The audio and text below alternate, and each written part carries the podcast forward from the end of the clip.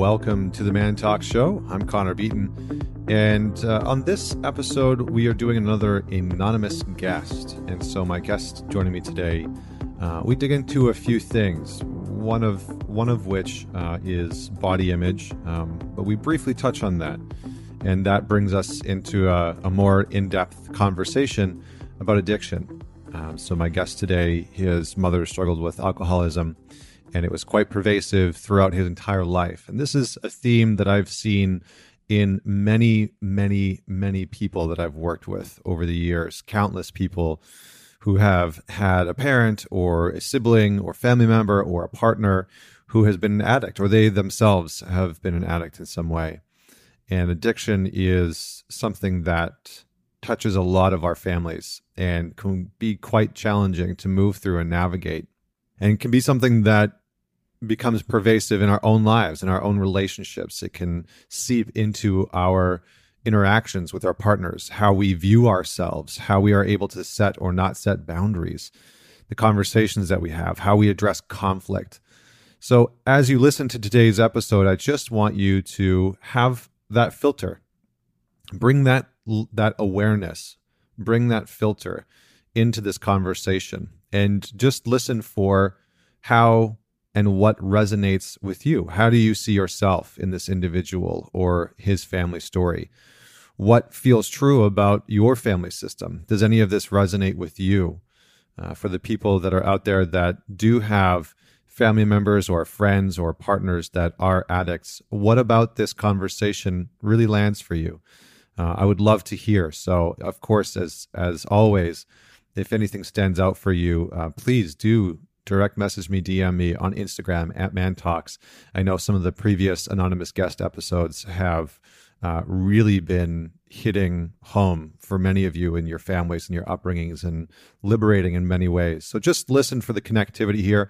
While his story might sound different and the interactions might sound different, uh, there might be pieces of this that feel very, very similar. And the last thing that I would say is let yourself feel in this podcast. Um, one of the things that I've noticed with these anonymous guests is if I get a lot of messages from men and women who listen to these, and there is a certain kind of catharsis that is um, palpable in these conversations because these are just real people, right? These are just real uh, men that are that are experiencing um, their challenges in their childhood and their trauma and their neglect or abuse or abandonments, and so uh, give yourself permission to feel along. Don't just listen along, feel along.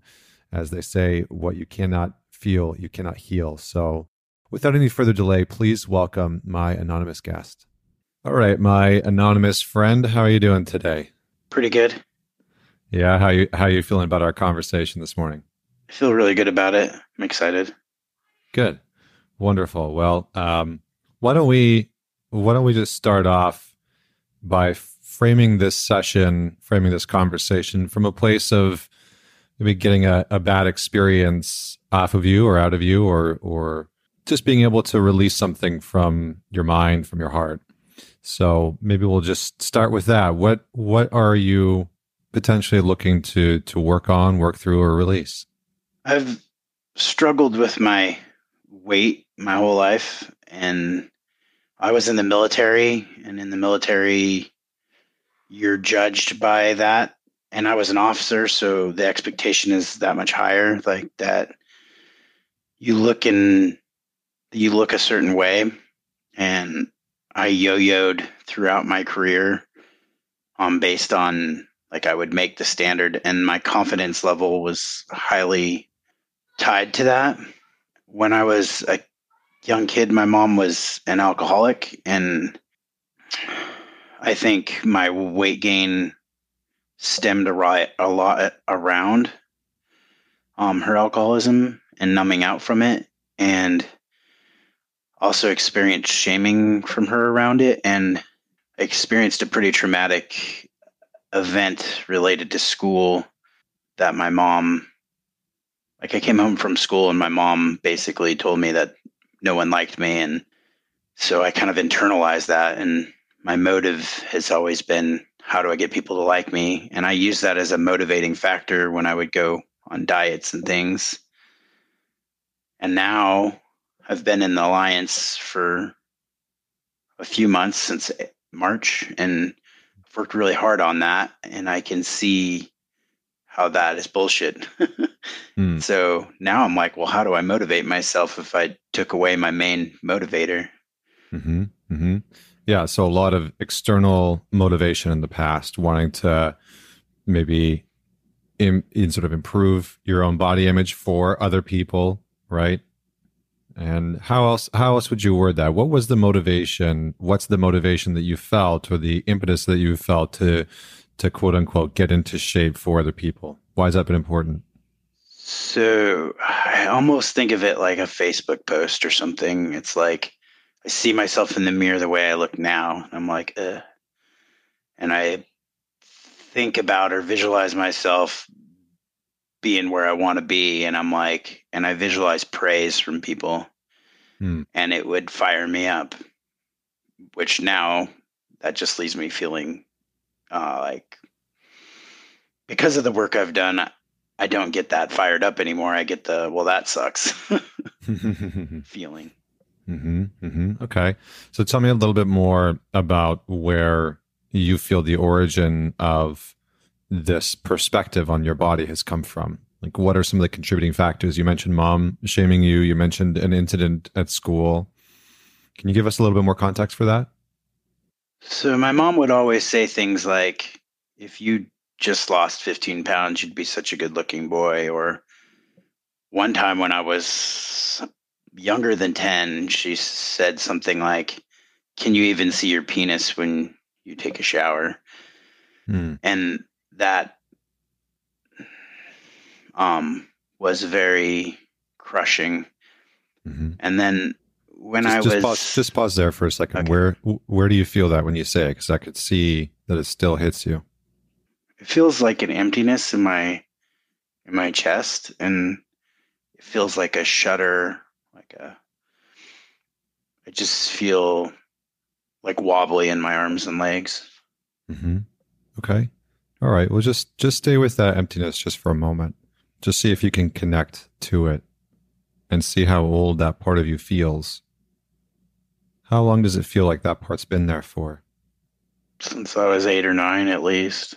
Okay. So this part of me shows up when I don't feel like I'm enough. Mm-hmm. And it says things to me like, You're disgusting, or mm. just get your shit together and like be disciplined. Okay. All right. So a little a little bit of shame being deployed internally. Well, t- tell me a little bit more about, and we'll we'll come back to mom in a sec. I don't want to feel like we're skipping past that, but tell me a little bit about what happened in school. So I came home from school and there was like some sort of survey or something we filled out. I was in the fourth grade and my mom said, We need to talk. I had a meeting with your teacher and the school counselor, and they're concerned. I'm not supposed to tell you this, but there was.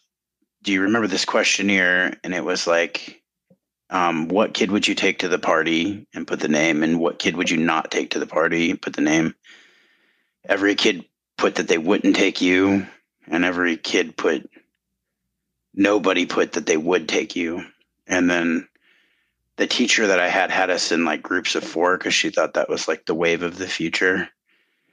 And because I was disruptive or something like that, I was going to now sit by myself. And I came to school the next day and there was my desk at the front of the classroom. And I was put all by myself, hmm. isolated from everybody else. And I remember going to recess and looking at the kids on the playground. I can see the spot Yeah. I can see everything. And I remember thinking, I'm going to do whatever it takes to get them to like me. Mm. And I even went up to the teacher and told her something to that effect. And so, okay. no, no, I've carried that for a very long time. Yeah.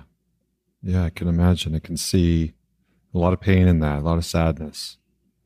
So let's let's just work with that for a minute because I think a lot of a lot of people can resonate with that, you know, having an experience of feeling shamed, of feeling singled out, not feeling worthy or good enough. So I'm just going to get you to close your eyes for a moment, okay? And just take a nice deep breath in. Now, and just give yourself permission to keep seeing that scene. You're observing it. Just see the desk there. Nice deep breath. Notice the classroom and what it looks like. Where do you see yourself? Where do you see the younger version of you in this room? I'm standing at the front of the classroom looking at all the desks. And I can see like the little sink thing to the left and my desk sitting there under the marker board. Okay. Yeah, and what's younger what's younger you thinking? What's he feeling? It's not fair. Okay. Yeah. So one more deep breath in. And out. And just allow yourself to be that little boy again. Just notice what it feels like to stand in his spot, looking out at the classroom, looking at the desk. Feels lonely. Yeah. So right now I feel alone. What I want other people to know about me is I just want you to like me. Yeah. I want you to like my personality, my like just who I am. Mm-hmm. I want you to accept me for my loudness. yeah, you're a little boisterous as a kid. Yeah. A little rowdy. Yeah. Okay. All right. One more breath. Good. So, if the little boy had a voice, what he would say to his teacher is, Why are you doing this to me? Hmm. Yeah. So, saying that feels empowering. Yeah. And as a parent, as a man, as a parent, what I would want to say to that teacher today is, have you lost your fucking mind? Mm-hmm. Can you say it again a little bit more directly, just like you would say it if it was your own children? What would you say to her? Short of wanting to choke her, mm-hmm. um, have you lost your fucking mind? Mm-hmm. How could you? Just stay with it. Just stay with it. Try and keep your eyes closed if you can. It's a little emotional. Yeah. How how could you? This is still to her. How could you how could you treat? How okay. could you treat my kid that way? Mm-hmm. Yeah. How could you treat me that way? How could you treat me that way? Mm-hmm. Yeah. The way you treated me was wrong. Mm-hmm. Yeah. Where I feel the sadness in my body right now is in my heart. Yeah. Okay. Just put a hand over top of that, just where where you feel it just bring your awareness, your attention to that, and just feel any of the pain that's coming up there. This pain that's been there for decades, long time 30 years. Mm-hmm. So, if this pain had a shape, it would look like a cylinder. Hmm. Is it moving? Is it stationary? It just is like a heavy weight in my heart. If it had a color, it would be purple. Okay. Yeah. And it's heavy? Yeah. Okay. Now, who's holding on to that cylinder? Do you see anybody there? Not right now. Okay. Is there anybody inside of it? Anything inside of it? My mom, for sure. Okay. How come? Why is she in there? given the experience I've recently gone through of of working through that pain and my mom without giving too much context, I guess. Just my mom's alcoholism and recovery and relapse and death. It just I carry that weight of all that pain mm-hmm. in my heart. Yeah. A lot of carrying, a lot of holding on to things, holding on to the pain from that younger version of you, holding on to the pain of mom, holding on to not feeling chosen or accepted by her or loved fully. Lots of carrying. So the weight that I've been carrying around is Exhausting. hmm Yeah, it's exhausting because I I trying to find the words for it. I try to grit through it and endure it. Mhm. Yeah, I've tried to deal with my pain like that because That's what I had to do as a kid. yeah, as a child when I was hurting, I was told, I don't know that anyone really all the energy was on my mom. So Hmm. like if there was a solar system of our family, it revolved around her and her alcoholism. hmm Yeah. So let's let's talk to that part of her. Let's talk to that part of her. Just describe a little bit what her alcoholism was like. What was it like for you to be around it? What impact did it have on your family? It It's kind of like an onion. Like when I was really little, it was confusing and there was a lot of anger and things. How to describe Okay. that? Yeah, it's okay. So so if my mom's alcoholism was an animal, it would be I guess like a like a raging bull, like in a rodeo or something. mm. hmm Yeah, and being around that bull felt. Scary Mm-hmm. How come? because you never knew what was coming and you had to stay out of the way.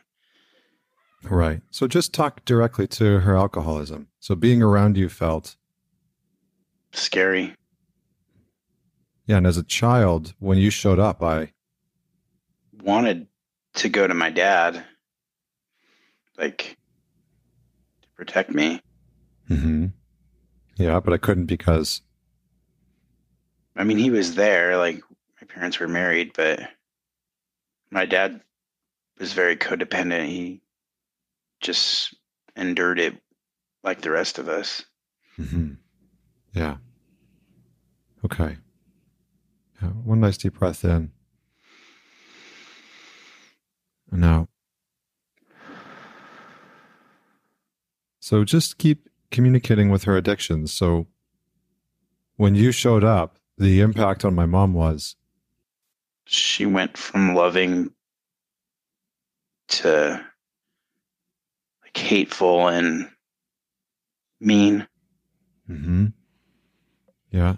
What you took from me was, Everything, yeah, you robbed me of, my childhood.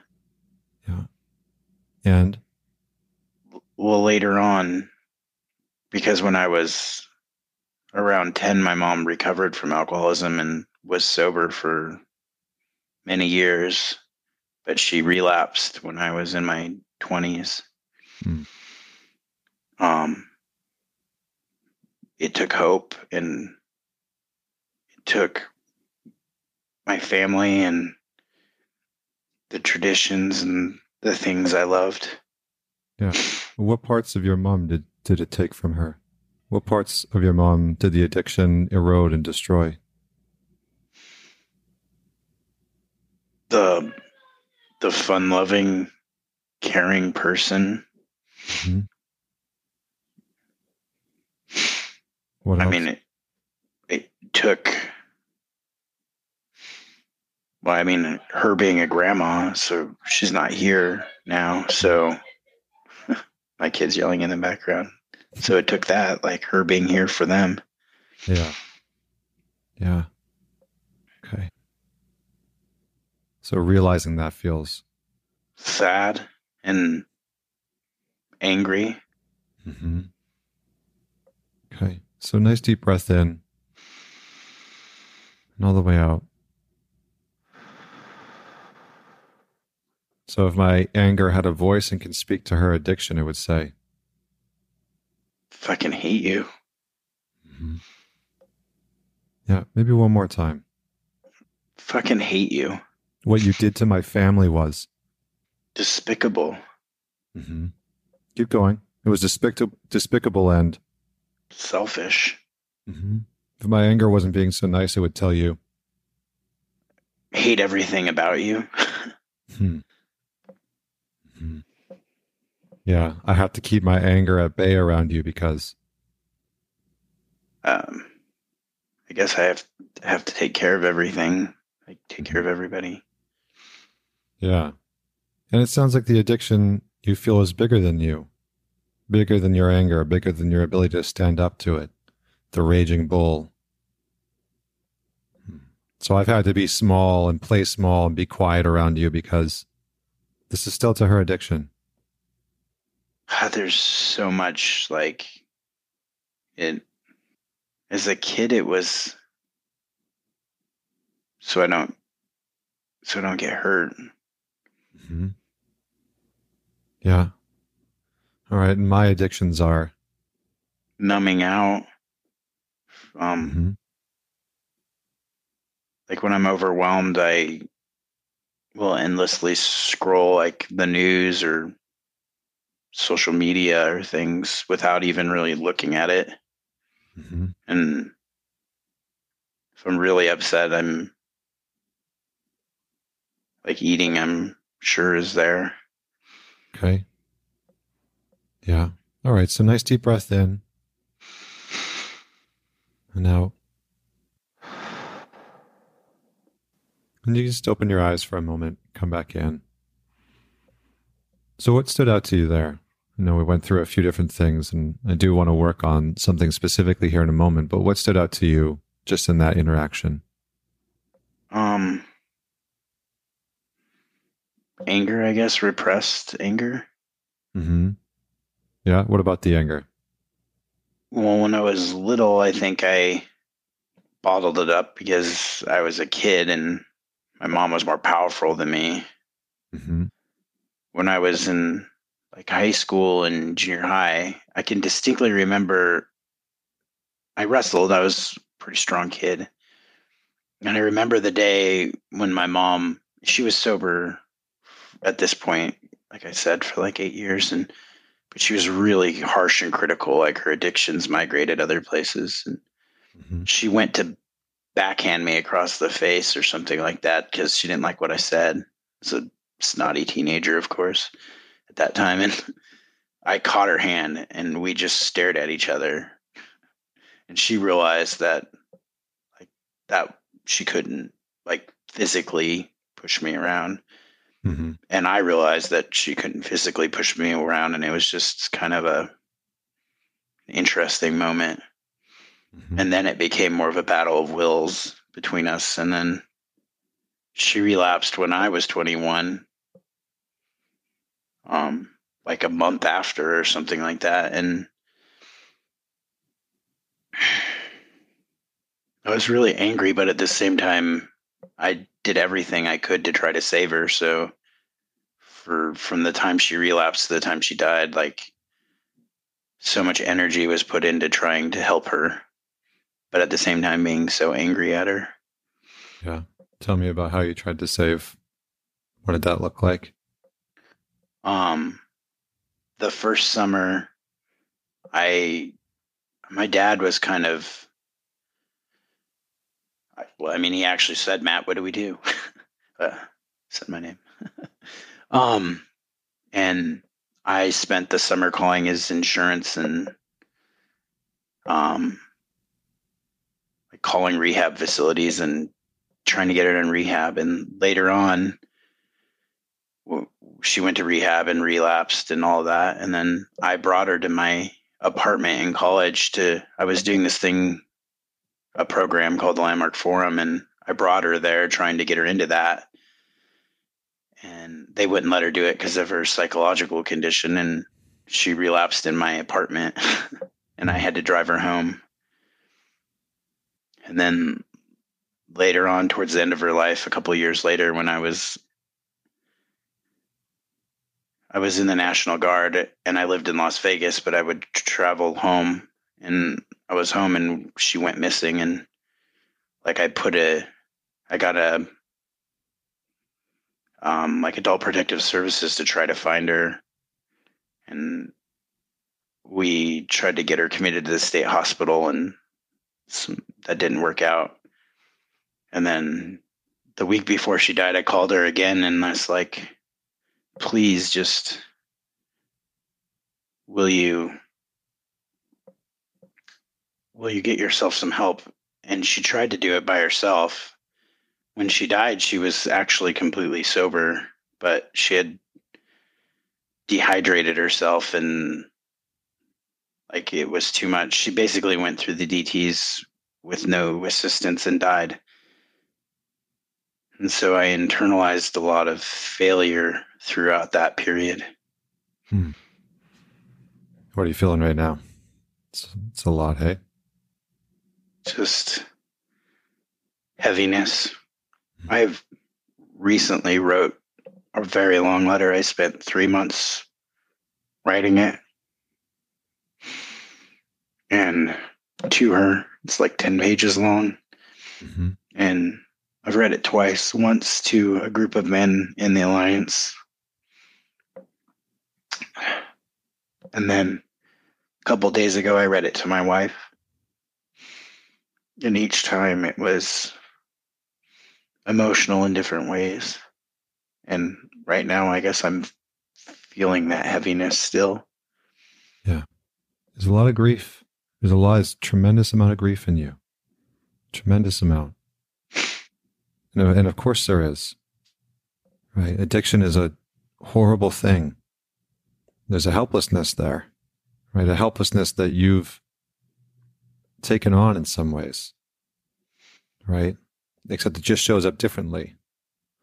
For you, there's the helplessness with your weight, and there's a little bit of of anger towards it. There's a little bit of like this is too much for me to handle, and the that external raging bull of mom's addiction has been adopted in some ways by you, right? Has been taken on by you. And, and it's very common for people who have an addict as a parent, especially somebody that you, I mean, you were responsible for her. I mean, my goodness, 21 years old, 21 formative years where you should be free exploring, entering into adulthood, into manhood, adventuring in the world, getting to meet new people. And what were you doing, my friend? You're caretaking, right? You're playing, playing the role of a parent, trying to save someone. Did she want help? Did she want saving? Or did she re- reject it and resist it for the first little while? Both. Um, mm-hmm her demons were it's like she couldn't overcome them when she relapsed in my house at college.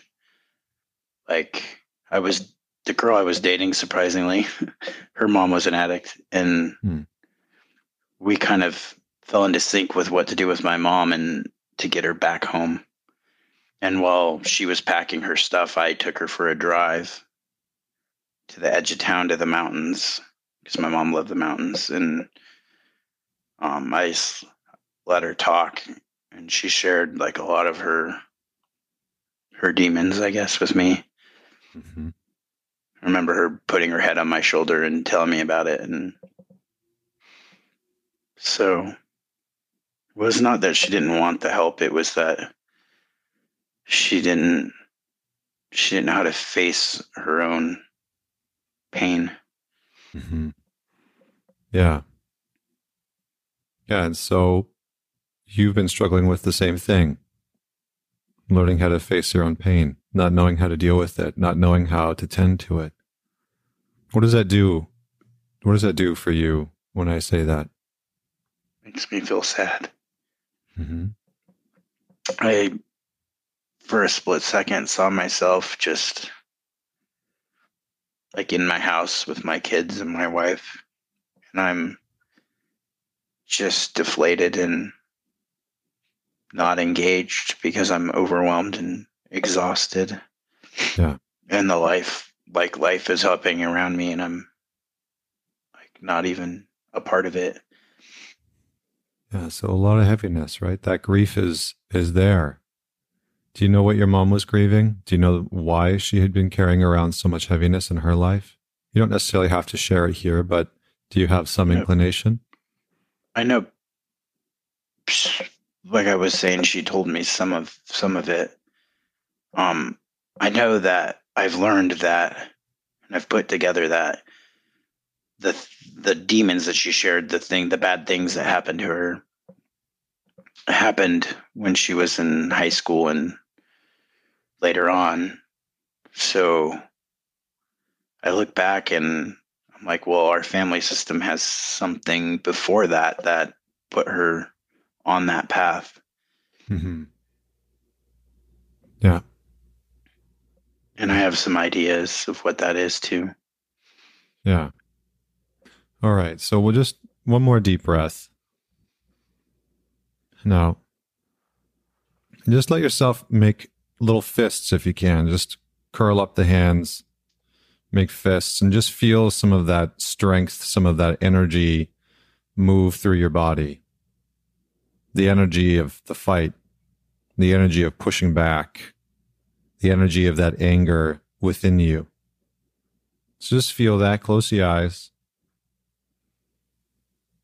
How does that change what you feel in your body? Well, I still feel shaky mm-hmm. right yeah. now, like my whole body's shaking, but yeah, it's shaking because like right now, um, uh-huh. like my nerves, like my heart, uh, just this whole experience, I'm like I feel like I'm wired. Like I guess I could feel the fear. I can feel the same fear of of when I was driving my mom home from college to home, and she she jumped out of a out of a moving car, and I thought she was dead, like in the moment. And I can feel that same fear. Mm-hmm. That's it's that same feeling. Yeah, the the fear of letting go of her. Mm-hmm. Yeah, her, but more specifically, her addiction right? That addictive quality has been so pervasive in your life, right? So heavy. Layer that on top of shame, not feeling enough. And it sounds like it seems insurmountable. So I want you to just feel that quality of starting to push back against her addiction. Push back just the sensation and the quality and the energy of enough. You're not welcome here. You're not welcome here. And really feel that reverence in your body of you are not welcome here. And it's not that you reject it. It's not that you're telling it to fuck off. It's just setting a boundary with it.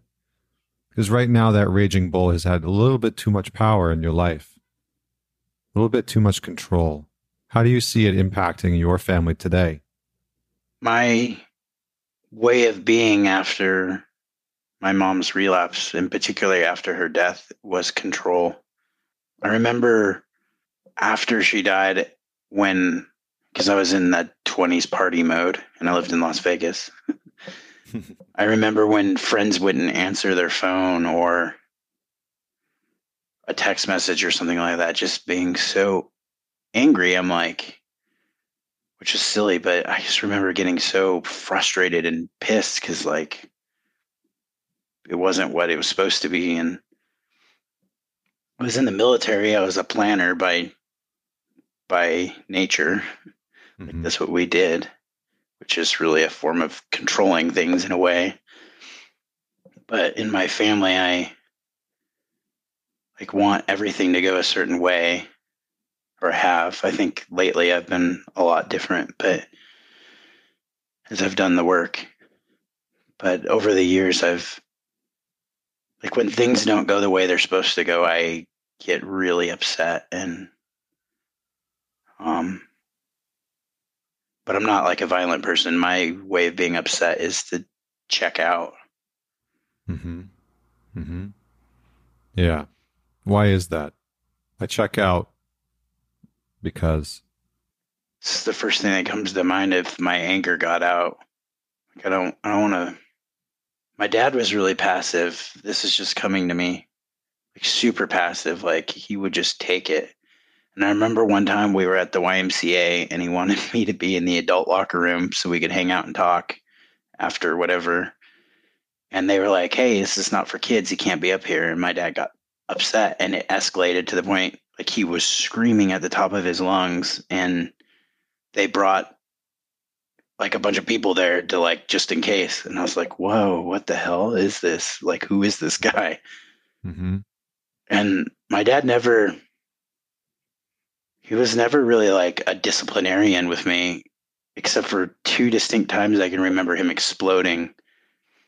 I don't remember this, but my little sister told me recently that the one of the times like he had me up against the wall, like holding me up against the wall, and I don't remember that at all. I was like 13. But so my dad was just passive and non reactive, and then he would just explode like he never hit anybody or hurt anybody, but it just was like, where did that come from? Yeah.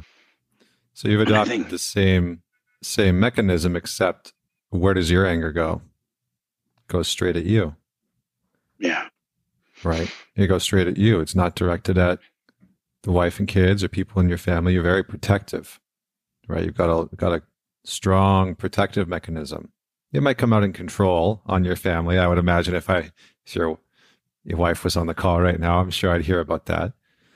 But uh, all that anger goes towards you. Does that resonate with you? Yeah. Mm-hmm. Yeah. What are you feeling right now? Just sadness. Mm-hmm. Mm-hmm. There's a wellspring in there of grief, right? How did you grieve? How did you grieve your mother's alcoholism when she was alive? And did you have a chance to grieve her after she passed? Um,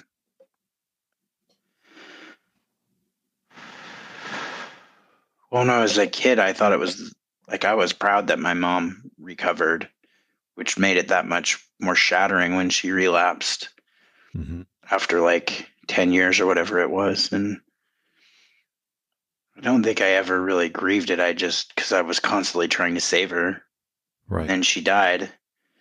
And I told myself, because of some like things I had done, like going to the forum and some things like that, that I was I was good. I had grieved it, mm-hmm. but I just stuffed it all down and buried it. And until this summer, working within the alliance and working through writing her a letter and recently reading it, like it hadn't I hadn't let myself do that. Yeah. Yeah. So for for a period of time, what I want to say to you is that I think I think you need to grieve. And I think you need to grieve more than you think you do. I think you've underestimated and under-indexed how much grief and sorrow and sadness there is in you. Some tremendous experiences, tremendous hardship. Truly, you I mean what you've gone through is is it's it's I mean, hard and challenging, and you know these these words do not begin to touch the experience. Right? There's a lot of grief in there. Hearing those things as a child, being excluded from the class as a child, having your mother deal with addiction, trying to save her, having her say very hurtful things to you about your your body, your appearance, who you are as a boy and as a man. Right? So none of those none of those things have been fully grieved. They haven't been let go of. You're still carrying them. Right? You're still carrying them. So for a period of time you're going to need to grieve. Right? The letter may just be the beginning. And that might not be exactly what you wanted to hear. no nobody wants to hear I think you should I think you should grieve more. right? But this is, you know, this is a you're you're carrying a lot of weight emotionally it might be manifesting physically, but behind that is a tremendous amount of weight emotionally. And so that needs to be that needs to be dealt with first. And at some point, there's going to have to come a little bit of, of boundaries with it. Do you know what I mean by that? Because I don't think that you have boundaries with your sadness, with your sorrow, with with your grief. I think that it seems like they just sort of come up and then consume you, and then your only mechanism to support yourself is to avoid, right? Scrolling endlessly through the news. Rather than sitting being with them, feeling them. What is this trying to communicate to me right now? What what about what I'm saying? It feels like it hits home with you. All of it. Um, okay. like I read the letter to the men in the alliance a week ago today, and I was like, man, okay, cool.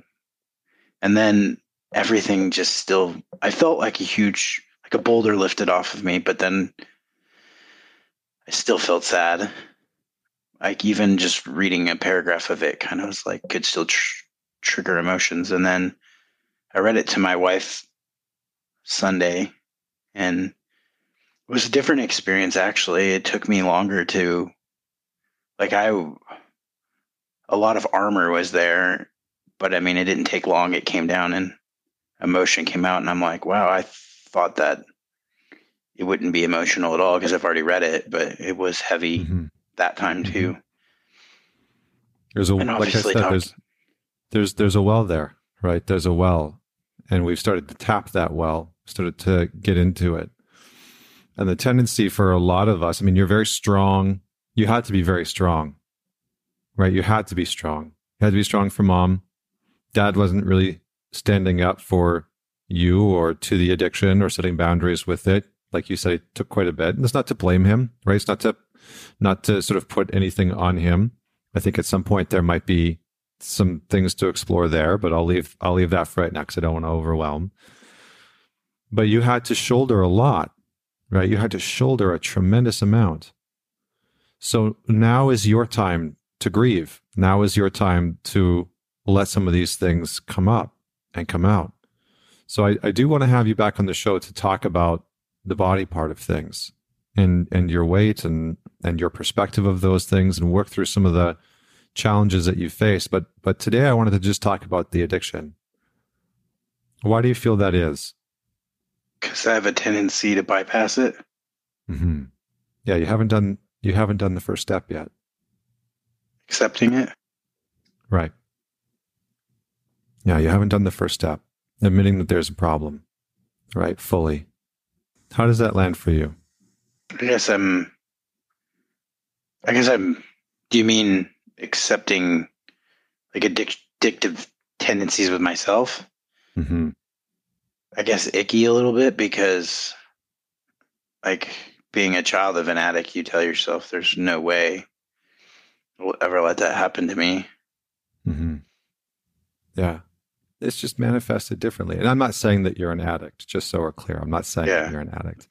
I'm saying that there's wisdom in going through those steps, right? Wisdom and and release and, and grieving from going through those steps to understand a little bit more of what your mom went through, but also a little bit more of what you are going through in this moment and what you're having to process, right? What you're having to understand, because there there are addictive qualities in there, and I think the the underpinning of some of this is a is a tremendous amount of shame, right? Shame for your family, shame for mom, what she went through, shame for yourself, shame for what you were told, right? Shame for feeling excluded. And there's been a lot of externalization, right? If I can save mom, if I can just take care of her, if I can just get her clean, if I can just get the validation of other people, if I can just have people like me, if if people can accept me for who I am, then I'll be okay. But underneath all that, there's still shame, right? It's still there. It doesn't go away. And so that's, and it brings us back to that cylinder, right? That heavy, weighted purple cylinder, which is, is shame, right? It's shame and sadness. Those, those two things. It's a, it's a very interesting cocktail. So knowing that we don't have too, too much time left, what are you taking with you today? And I'm going to give you a little bit of something to, to work on after this, but what are you taking with you today? What did you learn in our talk today in our session? Well, I learned I'm doing the right thing with the work I've been doing. Mm-hmm. Um, I think some things make sense, like why it's like I want to move on to the next step of. I actually have on a piece of paper. I wrote down my healing journey, and I wrote a bunch of things that I think I need to do, and I'm had just checked off box one, write a letter to my mom, Hmm. but I guess I'm not done with that. like step well, one A. I think yeah, I think I think the next one is is a letter to her addiction. A letter to her addiction, because mom, you know, she's she was still your mom. She, I'm sure she was wonderful at parts, and she was a beautiful human being, and it sounds like she meant a lot to you. But her addiction's a bit of a di- different thing. It's a different presence, right? And we have to sometimes separate those two things. As my wife says, love is unconditional, but relationships are not relationships are conditional. And sometimes we get confused because we feel like we're dealing with our mom or whoever the person is, but in actuality, what we're dealing with is the is the addiction, because the addiction is has taken control. And so sometimes you got to deal with mom, but most of the time you were actually dealing with an addict, right? You were dealing with the addiction in her, not not necessarily her. What does that do for you? I guess it clarifies something because after writing this letter, I'm left with like seeing all those things and being like, I still love my mom and I can look at her picture right now over there and miss her, Mm-hmm. miss a lot of things about her. But then I'm like, how can I do that if I'm so angry? And I guess that makes sense that if the anger is really at her addiction and not her. Yeah. Yeah. So I want you to write a letter from your anger to her addiction because you need to liberate your anger. Your anger is, is far, it is not, it's not strong. It hasn't been liberated. It's actually been quite suppressed. Right. And there's a fear of it a little bit. And so I want you to just liberate it a little bit. Let it loose. Let it be sharp. Let it be honed. Let it be clean. Right. In the alliance, we talk a lot about clean anger. Let it be clean in your letter to her and address the challenges, what it was like to be around that addiction, what it was like to grow up with the addiction present in the house, having to tend to it as a young adult, right? Having to take care of it, the impact that it had, and let your anger really come out and, and set boundaries with it and say the things that it always wanted to say. Okay. I think this is this is going to be a, a really crucial step because without that clean anger, without a connectivity to it, how are your boundaries with yourself? How are your boundaries with your sorrow, with your pain, with your sadness, with your capacity to say no to yourself? How are they? Pretty weak. Right. Right. Because they have the power. Right. That's your bull. Your bull is the sorrow, is the sadness, is the is the heaviness. And right now it just has a little bit too much power. Does that land for you? Yep. Good, my friend. Good. All right. So we're going to wrap up there. I appreciate you. Um, we're going to have you back on, and because that other conversation we kind of touched on, but there was some other things that we needed to deal with. So I, I appreciate you joining us today. Would you be open to coming back on and talking about those things? Yes, Okay. of course. wonderful wonderful my friend so thank you so much for joining us um, for everyone that's out there listening um, you know addiction is something that many of us struggle with i'm always surprised when i work with people in groups and i ask people have you do you know anyone have you been have you been impacted directly by addiction and usually you know 90 to 100% of people's hands go up and it's more commonplace than we think. Addiction has been in my family. It's been in in almost every single person's family system that I know in some way, shape, or form. And so these are important conversations. And we can feel helpless around addiction. We can feel hopeless around addiction. We can feel like addiction is something that is all consuming and pervasive, and we don't know how to handle it. And so these types of conversations that we had today um, can be quite potent for helping other people see that their experience is not um, just theirs. It's not that they're not alone in that experience. And so I just, again, I thank you, my special anonymous guest, for being on the show, for being brave to dive into this topic and, um, and help feel us through some of these difficult conversations. Uh, so definitely share this podcast episode with with a few people that you know will benefit from it. Um, and until next week, this is Connor Beaton signing off.